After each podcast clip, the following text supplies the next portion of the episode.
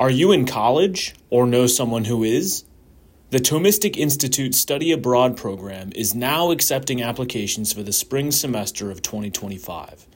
Live steps from the Colosseum with like minded students and explore the ancient and medieval intellectual tradition of Rome at the Dominican Order's Pontifical University of St. Thomas Aquinas. Don't miss this life changing opportunity. Limited spots are available. For more information, go to thomisticinstitute.org slash Rome. That's thomisticinstitute.org slash Rome. Welcome to the Thomistic Institute podcast. Our mission is to promote the Catholic intellectual tradition in the university, the church, and the wider public square. The lectures on this podcast are organized by university students at Thomistic Institute chapters around the world. To learn more and to attend these events, visit us at thomisticinstitute.org. All right, so I want to welcome you guys all tonight here. Uh, thanks for coming to uh, hear a little bit about some ideas about free will, uh, particular, particularly the question about what free will is and you know whether we have it. Both of those being important questions. But first, I just want to thank you all, um, uh, particularly for uh, Mr. Novak and the Thomistic Institute, uh, your, your new chapter, I understand, at USF here, uh, and all, all your support team uh, for their work uh, to making this event happen tonight. So, in general, tonight, I just want to provide an overview as to how free will um, has been viewed kind of in a general way by Thomas Aquinas uh, and see how it might contribute to some understanding of this issue within a contemporary context. Uh, and so, just to be clear, I am a philosopher, not a scientist, um, so I'll be coming at this from a philosophical perspective. But I will sort of look at some of the uh, some of these arguments at the end of the presentation that you see against this idea of this, yeah, this idea that we have free will. So first we'll begin with just this common, you know, everyday person's assumption about what free will is or what it involves. Um, far from being a merely academic question, it turns out that free will is a valuable, an intuitive, and a meaningful notion that does a good job of making sense of our own personal experience and understanding the behavior of others.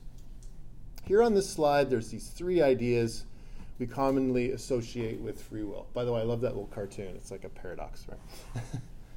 so, first, we have the ability to actualize distinct possibilities. In other words, our actions make things happen that wouldn't otherwise occur if we hadn't done them. Not only this, but we stand in a relationship to multiple simultaneous possibilities, one of which re- becomes a reality because of our free choice. Second, we have some degree of autonomy. We are to some degree self directing, self governing, as opposed to being merely exercised by external causes and factors. And uh, this third notion that the sort of common person has about free will is that, what, that, is that we're responsible for our choices. We regret our previous bad choices because we know that we are responsible for them and this because we have free will. So not, on, are, not only are these common ideas associated with free will, but I think they're generally correct. Human beings are genuinely responsible for their actions, have a meaningful degree of autonomy, and are able to actualize distinct possibilities. That these views about free will and human behavior are rather natural is shown by the uh, shown in how they are operative in a social and intersubjective context. For example, on the antisocial side, a lack of a sense of free will has ill effects. For example, Ted Bundy, the serial killer, is an infamous person who claimed that he didn't experience a sense of free will in his life. He sort of felt like he was sort of in this kind of machine. Regarding the social function that the conception that free will plays, the philosopher P.F. Strawson has pointed out that in general, we tend to depersonalize individuals when we find out that their actions were not free. For example, imagine a scenario when you call over a friend of yours, you know, let's say you haven't seen them in a while, and upon arrival, and without saying a word, he shoves you to the floor. Your immediate response would be things like, you know, why would they ever do this to me? What have I done to deserve this treatment? Why, are they being so mean to me? But after this event, say, you come to find out that your friend had had a psychotic breakdown for some reason. It's at this time that your relationship with him changes regarding that event. Instead of relating that action in personal terms, you then switch to a more impersonal understanding of that behavior. For example, you say things like, their brain was malfunctioning, or they have a chemical imbalance, or they're exhibiting compulsive behavior, etc. So, in this way, there is a direct relationship between the notion of free action and the notion of interpersonal interaction. So, to provide some orientation as we go through this fairly involved section coming up, I apologize for that. I want to identify for you a few ultimate conclusions about free will that I hope to establish. First is that free will involves contingency without being arbitrary and is determinative without being deterministic. So we really are trying to hit a middle ground between these two extremes. This view of free will addresses a false dichotomy between actions as determinative or arbitrary. Free will has similarities and differences with both of these features. The second point is that free will is our capacity to engage in particular actions beyond and indifferent generic cognitive states. This is sort of getting at what in the world free will is. The philosopher Peter Van Inwagen once honestly opined in his book on free will that although he knows that he has free will, he has no idea what it is. A major goal of this talk is to, in fact, identify what free will is and maybe a little bit about how it works. So we shall test this view of free will at the end of the presentation in light of some criticisms uh, regarding the reality of free will. So the next several slides are going to examine the nature and possibility of free will. This will entail examining the nature of free will in light of basic considerations of human nature and a deeper examination of the integrated and fundamental characteristics that go into building an account of free will. So let's start with a rather classic, albeit fairly nominal definition of free will. That's one there. Free will is the ability to do otherwise, or the ability to take one thing while refusing another. So it's a, it's a simultaneous relationship, you might say, to doing something and not doing that thing. Right? That's sort of the space in which you're in when you are uh, uh, the space of free will or free action.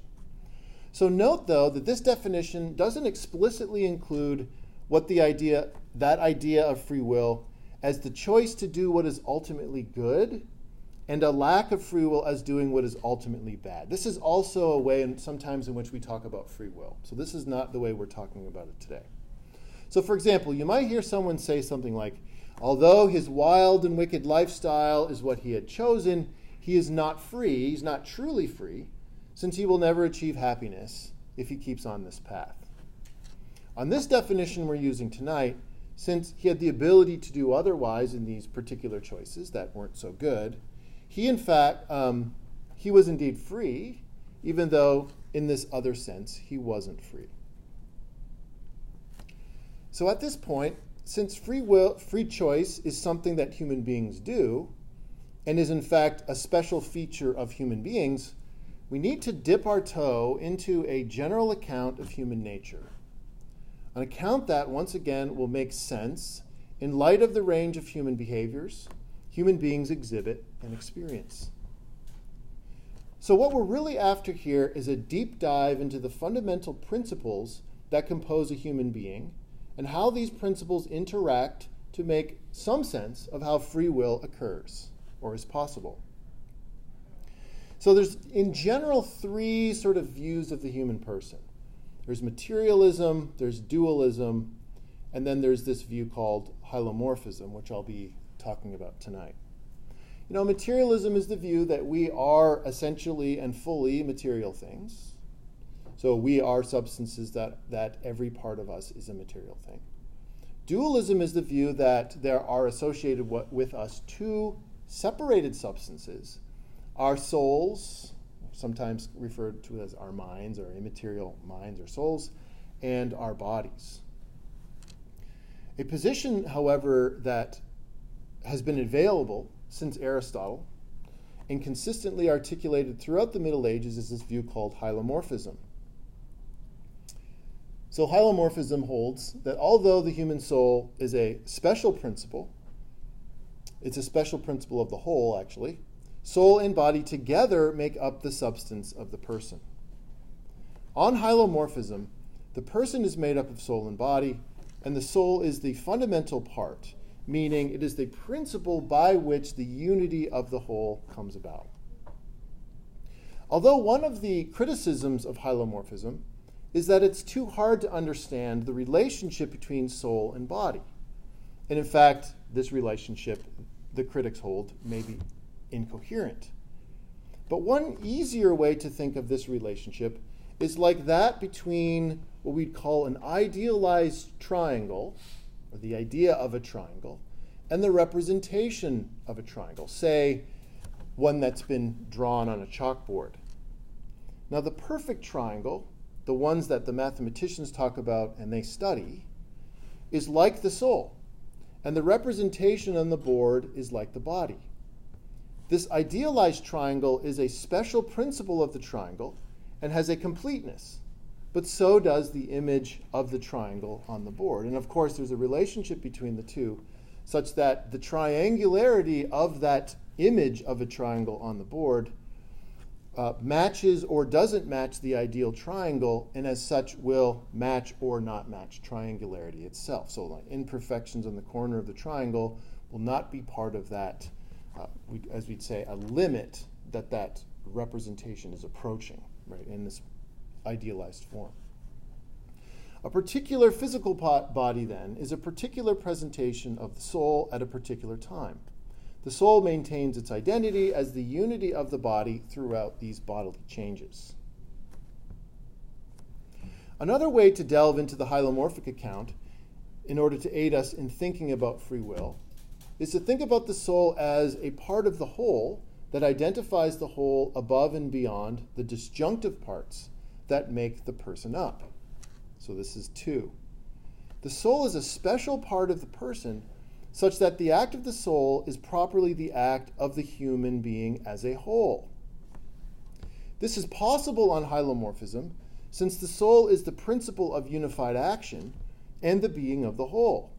Its action is of the whole person because the soul excels matter in its operational power, and the character of the body is itself ordered to the soul. This hylomorphic view of the human person becomes directly relevant to free will when we think about what this entails for a causal consideration of human action. Namely, that this hylomorphic account will be an agent causation account of free will, which is, on the right there, the immanent cause of an action is the person as a whole. So you see where I'm trying to direct us here? Trying to direct us to a consideration of the human being taken as a whole, and not a consideration of the human being broken down into some particular neurological pathway, which would constitute only a part of the human person.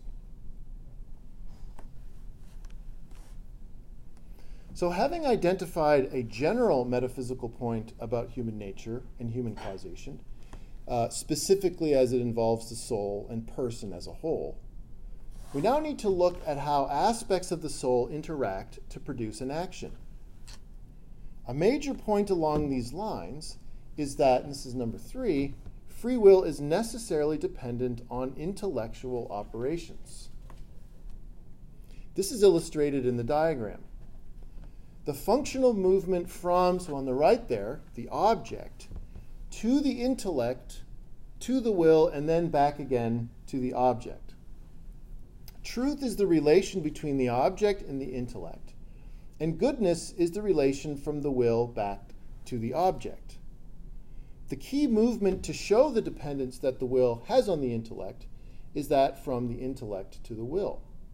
Although the will has the intelligible good as its object, and I'll give you an example in a second, the will is itself blind to such externally existing goodness and needs to have the intellect posit this to it, to the will, for it to be drawn to particular good things. So let's just say we're taking an example. Let's take an example of it's a hot day. You have this, uh, you know, this uh, ice cream cone in front of you. So that's the object.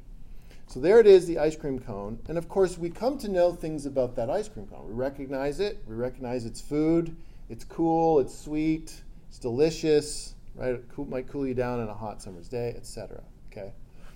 Not only are there this these facts about the ice cream that are identified, okay, by the intellect, but also things that are good about the ice cream, right? So things like, well, it's um, it's delicious, it's cool, it's sweet, you know, it tastes good, you know, I'm hungry, it's nutritious, okay.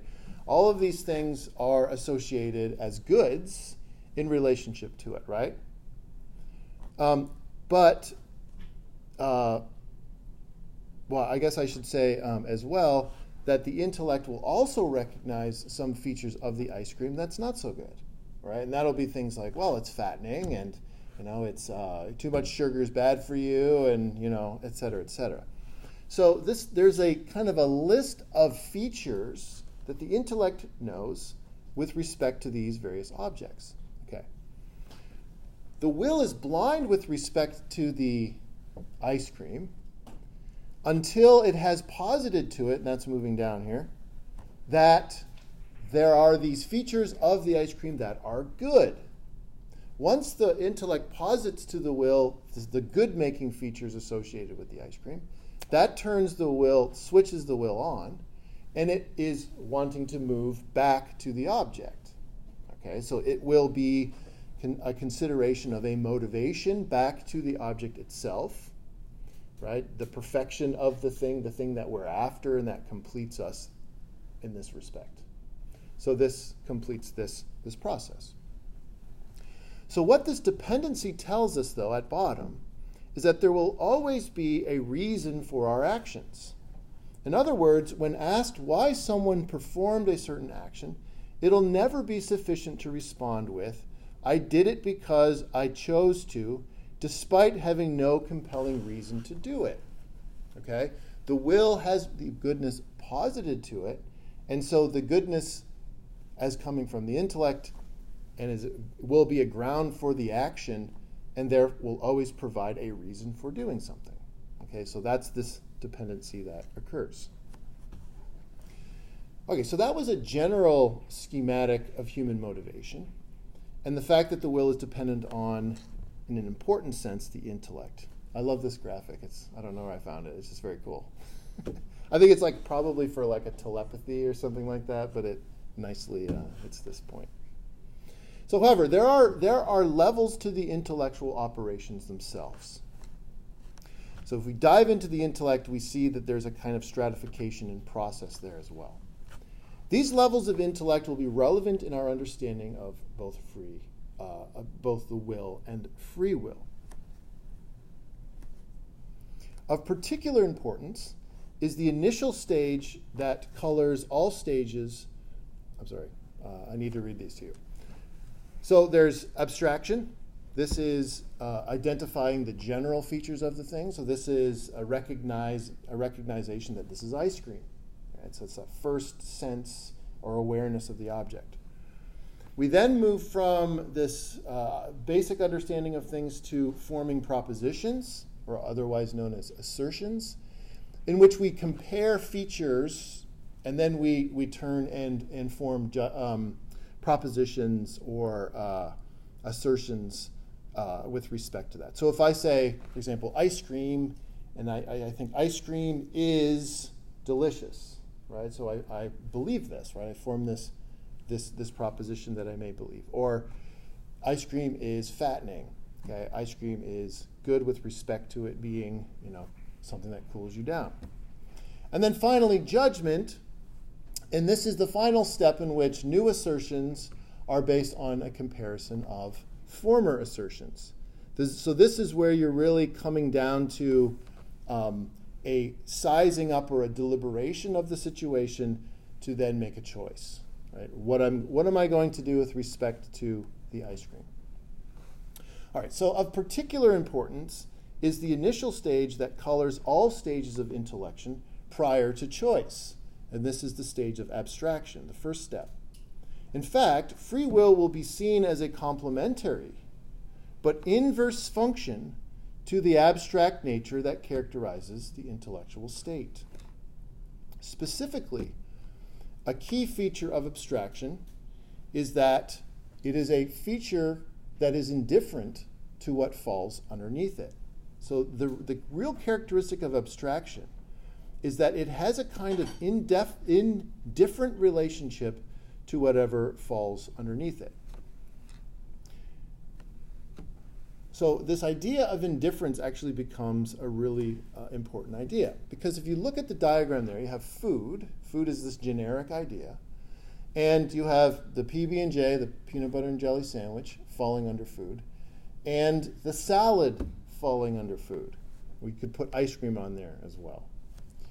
But there is an indifference here, if you notice, between food and any, any one of those items that fall, fall underneath it. Okay? Yes, PB&J is food, but PB&J doesn't capture all of what food is. Right? Food is also salad. Salad is not PB&J. Okay, so there's an indifference that exists between these.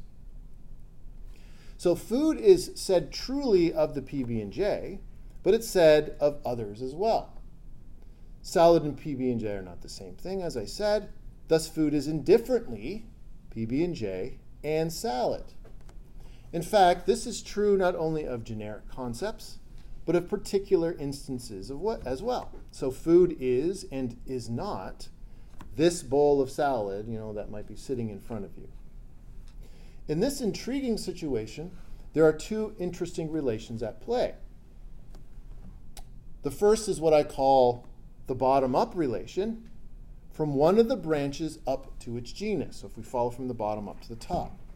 With the bottom up relation, there is an unambiguous pathway from one of the branches up to its genus, since included in the very idea of that branch is the member above it. For example, if, if it is contained in the it is contained in the very notion of being salad that it is food, right? It's it's there. You can't avoid it with the very notion of salad. However, there's also what I call the side to side relation this is the relation of the generic to its opposing differences. Food is equally, equally indifferently, and ambiguously related to PB&J and salad. In this relation, due to the abstract nature of the generic concept, there is no unambiguous pathway to either difference from the genus. So, in and of itself, from food, there is no unambiguous pathway to one of the two that fall underneath it. So free choice makes a special appearance at the level of intellectual judgment and is a place where we see the complementarity between intellectual and volitional aspects of human action. So one deliberates, so this is what happens with judgment. One deliberates on a variety of assertions the termination of which is a chosen action. So let's say someone chooses to eat a second piece of chocolate cake. She eats it after thinking about it because eating sweet things are pleasant, she says, and chocolate cake is sweet. She decides not to go for the healthy choice, which is not so obviously pleasant, but would otherwise have had a she would have had a perfectly good reason for abstaining from the second piece of chocolate cake, due to it being more healthy to do so. So she has a reason for both of these. When doing so, a person is not choosing beyond reasons, but choosing among reasons. So necessarily, the executed choice involves both the bottom up relation to the branches of its genus, and now a direct, determinate path from generic to only one of the side to side relations, only to one of the side of the branches. In this way, due to the bottom up relation, A judgment necessarily will have a reason, so it won't be arbitrary. And yet it is free because the indifference of the side to side relation was removed by choosing one side and not the other. Of course, this is usually rather complicated. The reason the chocolate eater chooses the food she did was because it tastes yummy instead of being healthy. However, at the end of the day, the reason for acting is because food is good and eating pleasant things are good. But so are doing things that are healthy. The top bottom relation and the side to side relation are at play in the anatomy of that choice. The final point to be made about the dependence of the will on the intellect what are we ultimately after, and how is this related to our intellect? So, since goodness is what we always seek and can only be identified through the intellect, everything we do is for a reason. In other words, reason applied to action is just the way of finding the pathway to what is fundamentally good. As a result, to do something just because it is evil is just as impossible as doing something just because it is irrational. Now, of course, we need to make a distinction here between the appearance of good and the reality or real good, right? The idea here is that whenever we choose something, we always do it at least because it appears to us to be good, right? As given from the intellect. And it's that particular aspect that, it, that we opt for that becomes the reason for our action and the recognition that what we are pursuing there, in that case, is that which is good. But unfortunately, lots of times when we choose the appearance of the good, it isn't actually good. Right? In fact, it can be, in reality, evil.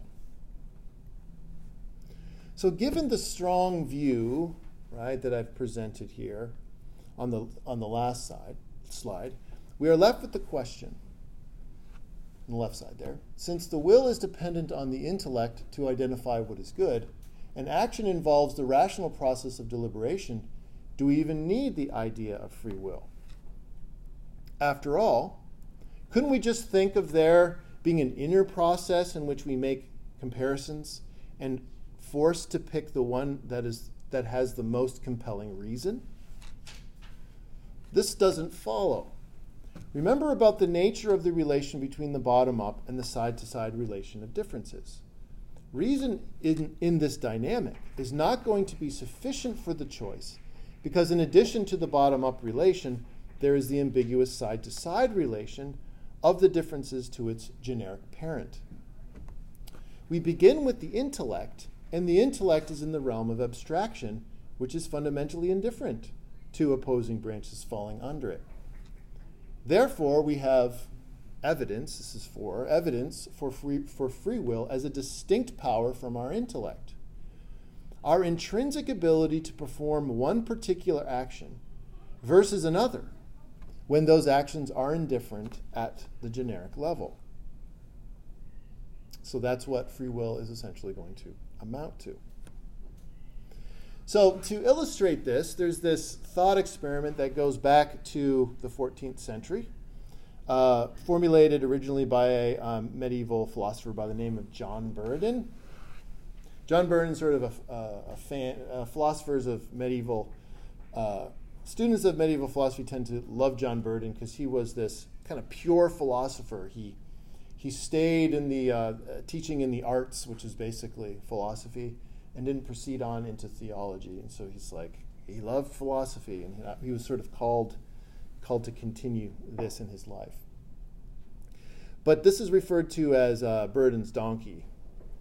So, so you can imagine this donkey walking into a barn. So let's say it's a barn that's as wide as this place. And it's been working all day, so it's, it's extremely hungry. So it comes in right, right in the middle. Let's say the barn door is right in the middle. And it sees two piles of hay in both corners of the room. Okay? Now, all, we have to kind of do an all things are equal scenario, right? So let's say this donkey is not, doesn't have a tendency to move to the right or the left, right? It's, he's not right hoofed or something, right, where he tends to go to the right, okay? He sees both piles of hay at the same time. He smells both, right? Every, those piles of hay have an equal effect on him at all times in his perception Okay. The question is what happens next? What does the donkey do? Well, it seems that, you know, you would say, oh, well, the donkey's just going to go over to one of the two piles. But notice that that can't happen. The donkey wants food, but is equally drawn to both piles of hay. Okay, why go to one pile of hay as opposed to another pile of hay? There's no deciding factor, so it seems that the donkey would just starve to death. Very ironic, right?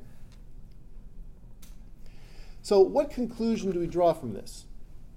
Namely, that the bottom up relation, so the donkey, let's say, knows that it's food, okay? This pile of hay is food. So is this pile of hay. He wants food, but he has this inability to go from one pile of hay to choose or opt for this pile of hay versus that pile of hay because there's in, an indifference between the uh, generic notion of food and the individual pile of hay. But of course, you or I would not meet the same fate as Buridan's donkey, even though we understand the phenomenon of indifference between equal choices. Therefore, we must posit a distinct power of free will a kind of complementary power to that of the intellectual abstraction. Although it's dependent upon the intellect, the intellect is not sufficient for choice. If we think about the diagram of the triangle that I showed earlier, the movement from one object, from the object to the intellect to the will and back to the object again, we see that the complete process requires entering into an abstract state by the intellectual power, but then to exit back to the concrete by an act of the free will in which a particular action is able to be executed.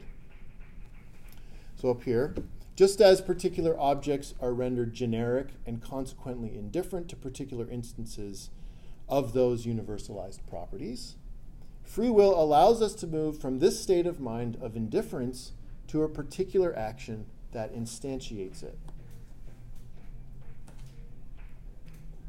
So we've been thinking about the requirement of free will over and above that of intellection to fully account for human action. At this point, we need to reflect some more about the interplay between intellect and will.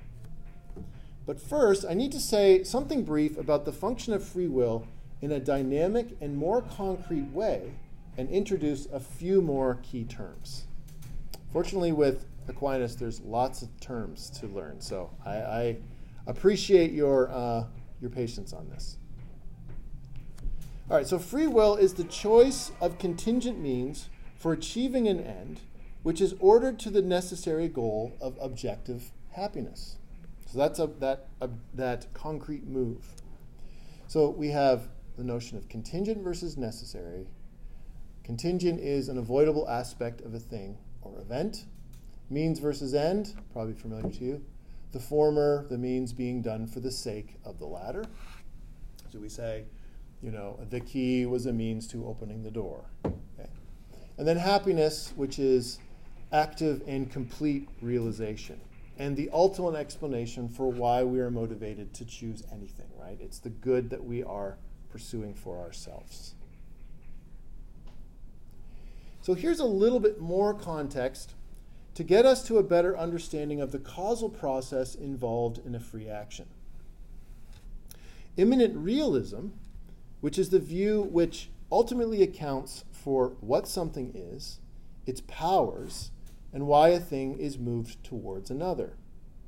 On this view, forms, or the intelligible structure of things, are located as principles of intelligibility, structure, and stability and have residency directly in the world that we experience.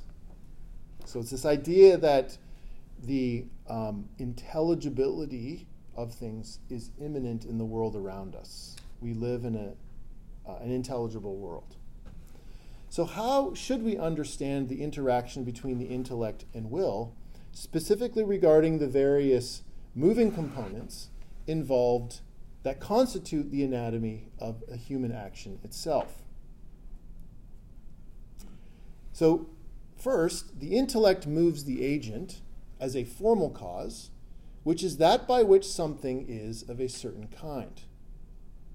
This might be a strange notion of causation to the modern ear. However, it has a fairly straightforward uh, idea behind it. This is that the intellect determines what action has been performed and for what generic reason. When looked at from this perspective, one gets a kind of static and generic feel for the role of the intellect. For example, it's involved in identifying an action like as, for example, uh, an act of theft, right? So, so the idea is, uh, with respect to what the intellect's job is with um, as a cause, it defines the action. So, what has just happened? What did this guy do? He just stole something, right? Defined on what what theft is and what what the action was that was performed.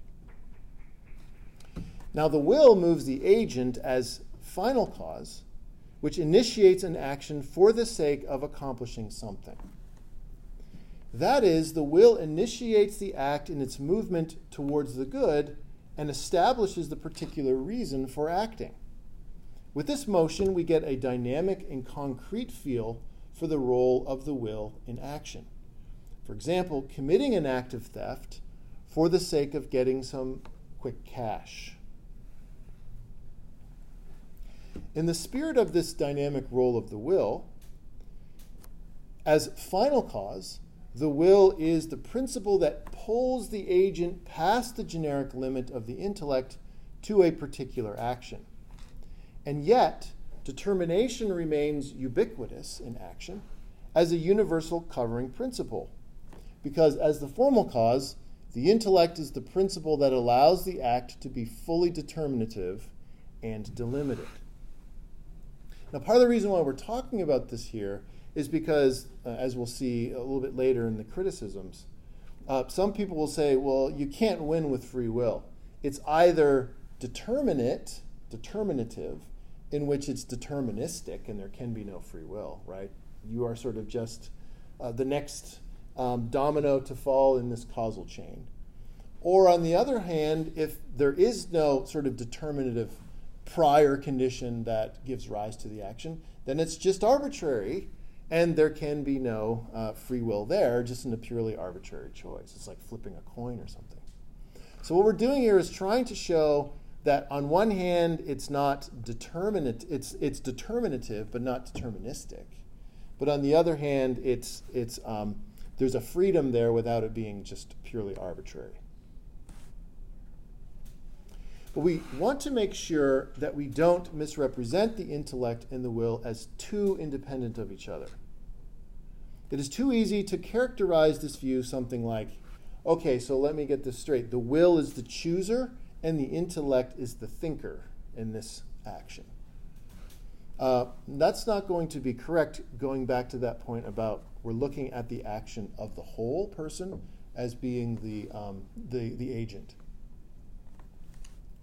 So the will's per se act is the intelligible good, and this or that particular good is its per act, or sorry, its per accidens act. And by per se here, we just mean essential act, or uh, and per accidens just means like a non, uh, sorry, non-essential or incidental act. All right. So what this amounts to is that the will is always fundamentally about precisely the ultimate intelligible good.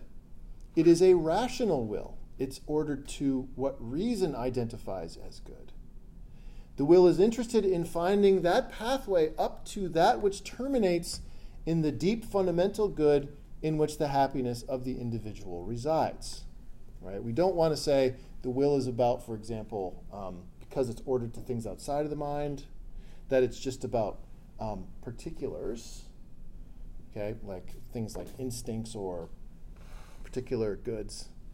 We want to say that it's ordered to a rational good, right? That which is a deep uh, structural notion of the good. All right, since goodness and truth ultimately coincide, the will is considered to be fundamentally ordered and amenable to reason, which is essential and necessary. Remember the bottom up relation. We are interested in committing an action that leads up to what is actually good and is related to our happiness. As the per accidens is dependent on the per se, free will is dependent on the intellect. Thus, all free acts are delimited. However, this doesn't leave free will out in the cold, but, play, uh, but rather it plays a special role in any particular action. So we see in the second point there free will regards what is contingent because instances that fall under concepts are per accidens objects of the intellect. One does the contingent thing, although it is both done for the sake of being happy, which is necessary, with full understanding that it itself is not necessary for happiness. This is similar to the fact that a particular dog is per accidens in relation to the species of dog, since if that particular dog didn't exist, it wouldn't detract from the species of dog itself. So the dog is a dog, but dogness would still be dogness without the existence of that dog. When we look at both paragraphs on, on this slide, we see that free will is kind of deterministic, as I said, but also free without being arbitrary. It is a kind of hybrid of both. All right. From our last point about the interplay between free will and intellect, let's circle back to the idea that a human being is made up of soul and body in a way that allows us to bring the abstract features of the soul down to earth a little so we can look at the interplay between the will, the intellect, and the body. So, number six how the soul interact, interacts with the body in an act of free choice. The brain should be thought of as a material cause of the soul. A material cause is just the subject in which something exists. And so we can think of a, the soul and the brain as these poles, see, these two principles that make up the individual. And then the magnetic field between those two poles can be a consideration of the con- of our consciousness. Right, so this allows both the the physical and the spiritual to be poles, but played out in this conscious uh, in the conscious state that can be represented as a as a uh, a field. All right. So let's just recap before we move on to objections to this. So the ability to do otherwise has the whole person as its active principle, by which what is generically considered as good is superseded by a movement towards some particular good, supported by a determinative reason for the sake of happiness and occurring within the context of a functioning brain. How many angels can dance on the head of a pin? That's a famous question that the medievals uh, like to engage with. There's a lot of moving parts here, and I appreciate your, your patience on this. All right, so let's try to see if we can kind of use this conception to uh, basically head off some of these objections. So we begin, begin with what I call micro determinism, which is a determinism thought so, right? Determinism, determinism is true, then there is no free will type of argument, right?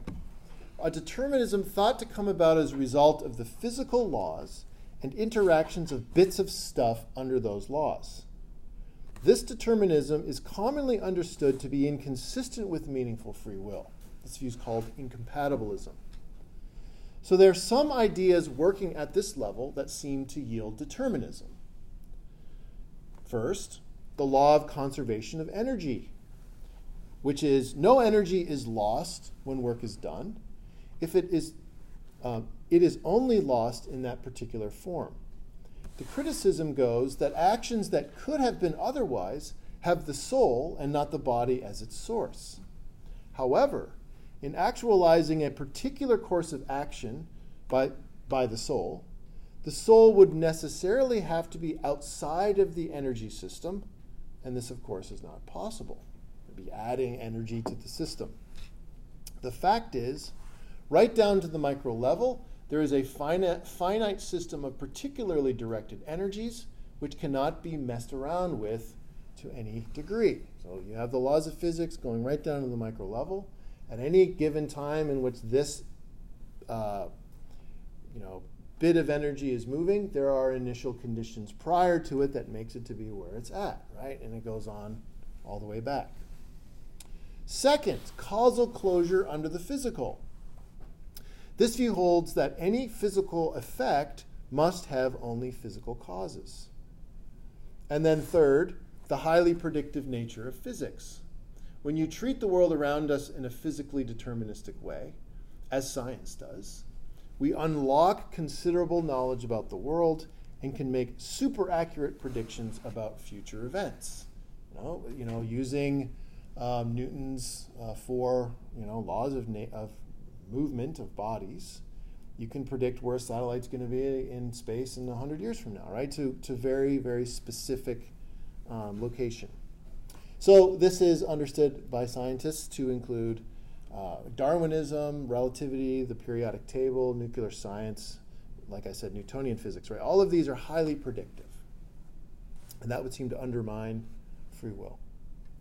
All right, so let's try out some responses to the microdeterminism challenge. So the first is what, what I uh, frame as wholes versus parts metaphysics or ontology.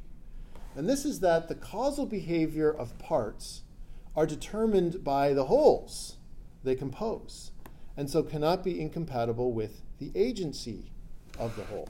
It's sort of flipping this, this causal story. So there's a lot here. The general idea, though, is that we need not only look at the action of the whole in light of the action of the parts, but also the action of the parts in light of the action of the whole. It is possible that they are compatible.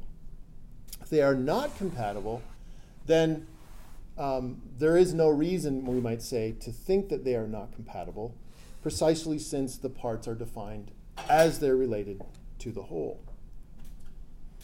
Another possible way to, to push off uh, microdeterminism, is not, this is not the first time this is, has been said, is just to, and actually works in relationship to the whole's parts ontology, is that this idea of indeterminism at the microphysical level. Heisenberg, for example, has observed that certain processes in the brain occur at random and cannot therefore be determined by environmental stimuli. So, although quantum indeterminism is generally unheeded in the macro world of our five senses, the brain's deep intricacies and delicacies seem to be much more open to the dynamic interactions at that level. So, in this quantum state where you don't have this real, you have an indeterminism as a principle, there seems to be an openness to the very delicate structure of the brain to be able to harness that indeterminism and not therefore uh, have to require, you might say, uh, a um, fully deterministic system in order to operate. So, in other words, it can kind of harness that indeterminism in this way that makes it compatible with a whole wholes ontology. All right, so Sam Harris was a um, is a, uh, an atheistic philosopher, an atheistic philosopher who has a degree in neuroscience, and he has this book here in which he argues against the possibility of free will. Um, this form I call macro determinism, and it eliminates meaningful free will by movement at the macro physical level for example, at the neurophysiological uh, level. And he says, for example, quote, some moments before you're aware of what you will do next, your brain has already determined what you will do. You then become conscious of this decision and believe that you are in, a, in the process of making it. So this, a lot of this idea goes back to uh, studies that have uh, come out from the since the 1960s started by this psychologist by the name of Libet. And he did these experiments in which um, it seemed that bef- so um, before a free choice was made, there was indications that the brain had already made up its mind as to when it would act. So you have, let's say, you have someone who needs to push a button Uh, so push the button. You know, you can do it whenever you want. Just push the button, and then the experiment is over. And they found that in the there was this uh, action potential in the brain several seconds before the pushing of the button. So the idea is that the unconscious brain or the brain mechanism is really what chose when to push the button, and our consciousness sort of just thought it was making a decision, but it's actually was just following along in this sort of deterministic way.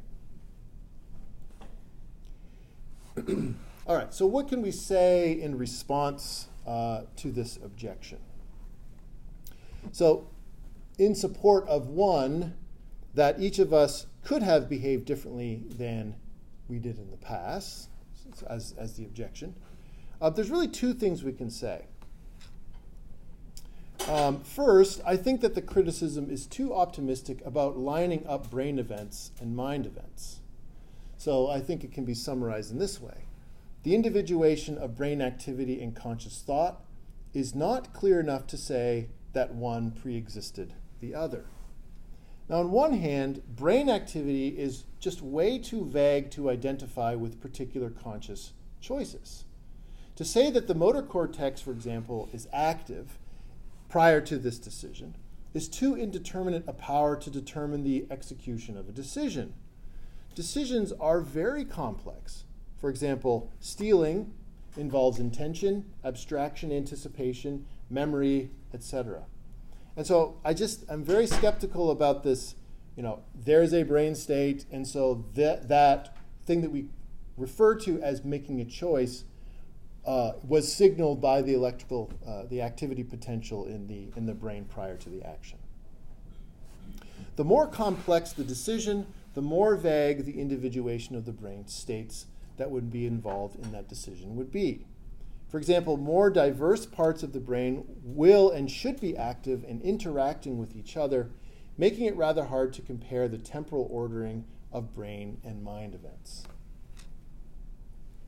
The individuation of human action between brain activity and mental activity is further complicated in a kind of cyclical relation that seems to exist between these two realms known as habits. This is illustrated with the second point, which is habitual action is not contrary to free action.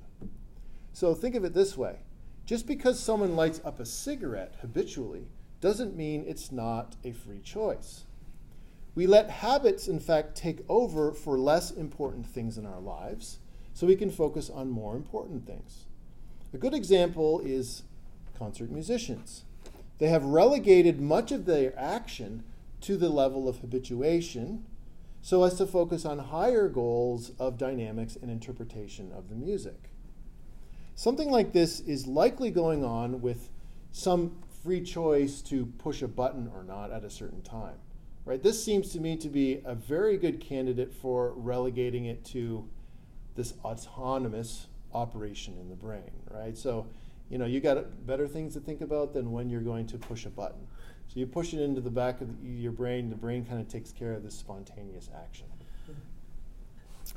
All right. Um, a, sec- a second denial of Harris is this this idea that we are the conscious source of most of our thoughts and actions in the present. He suggests that if we are honest about our own experiences of ourselves, we'll admit our thought life is rather random and not within our control. So he says, I cannot decide what I will next think or intend until a thought or intention arises. What will my next mental state be? I do not know. It just happens. Where is the freedom in that? So, the particular intentions, perspectives, and attitudes in these thoughts do not seem to come from us, he says. Almost like we're watching a movie directed, scripted, and produced by our brains. All right, so we're just, our consciousness ideas, our consciousness is like, you know, we're these spectators and the brain's presenting the movie. All right, and that's we're kind of these passive individuals. So, in response to this, I don't think that this is particularly bad news or particularly problematic for this view that we're presenting today. It makes sense to me to admit that we aren't the conscious source of many of our thoughts and actions in the present, and that's why I changed it to dropping the word conscious on the left side of the slide. So, as so I, I dropped that conscious source part. Uh, so, as soul body unities, although sometimes mysterious, our thoughts belong to us involving reverberations of past actions, right? Our own actions. Indeed, we are not perfectly transparent to ourselves. We are not moments in time, but complexes of past experiences and decisions. And yet, many of the thoughts that crowd our minds are consequences of previously conscious actions that we made in a part, uh, made in part at an earlier time. But at the end of the day, freedom is realized as the soul acting for the whole person within the scope of self determination. So it doesn't matter if you have the ability to call a particular idea or idea, yeah, idea or belief to mind at a particular time. It's what you do with it once it's present.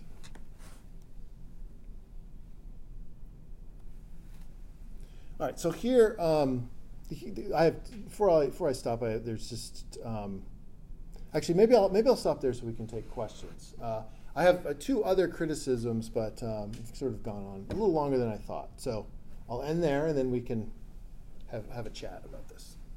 Thank you very much.